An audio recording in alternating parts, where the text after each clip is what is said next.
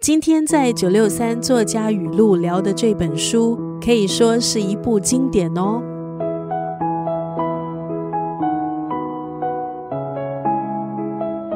今天选的这段文字出自陀思妥耶夫斯基的长篇小说《地下室手记》。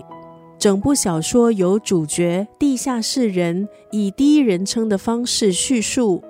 地下室人是一名大概四十岁的退休公务员，他的内心充满了病态的自卑，因为他性格孤傲、自尊心强，渴望别人对自己的尊重。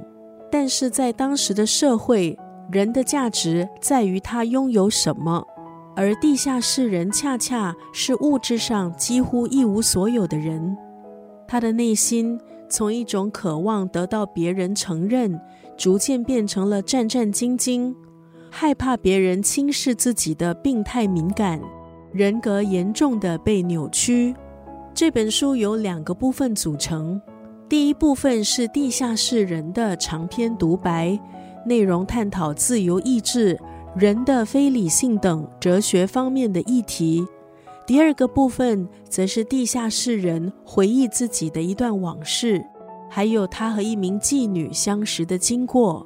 今天在九六三作家语录就要分享这部长篇小说《地下室手记》当中的这段文字：人只喜欢计算自己承受了多少痛苦，而不喜欢计算自己。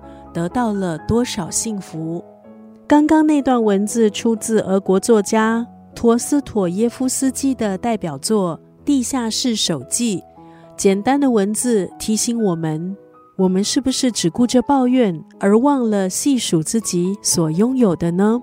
人只喜欢计算自己承受了多少痛苦，而不喜欢计算自己得到了多少幸福。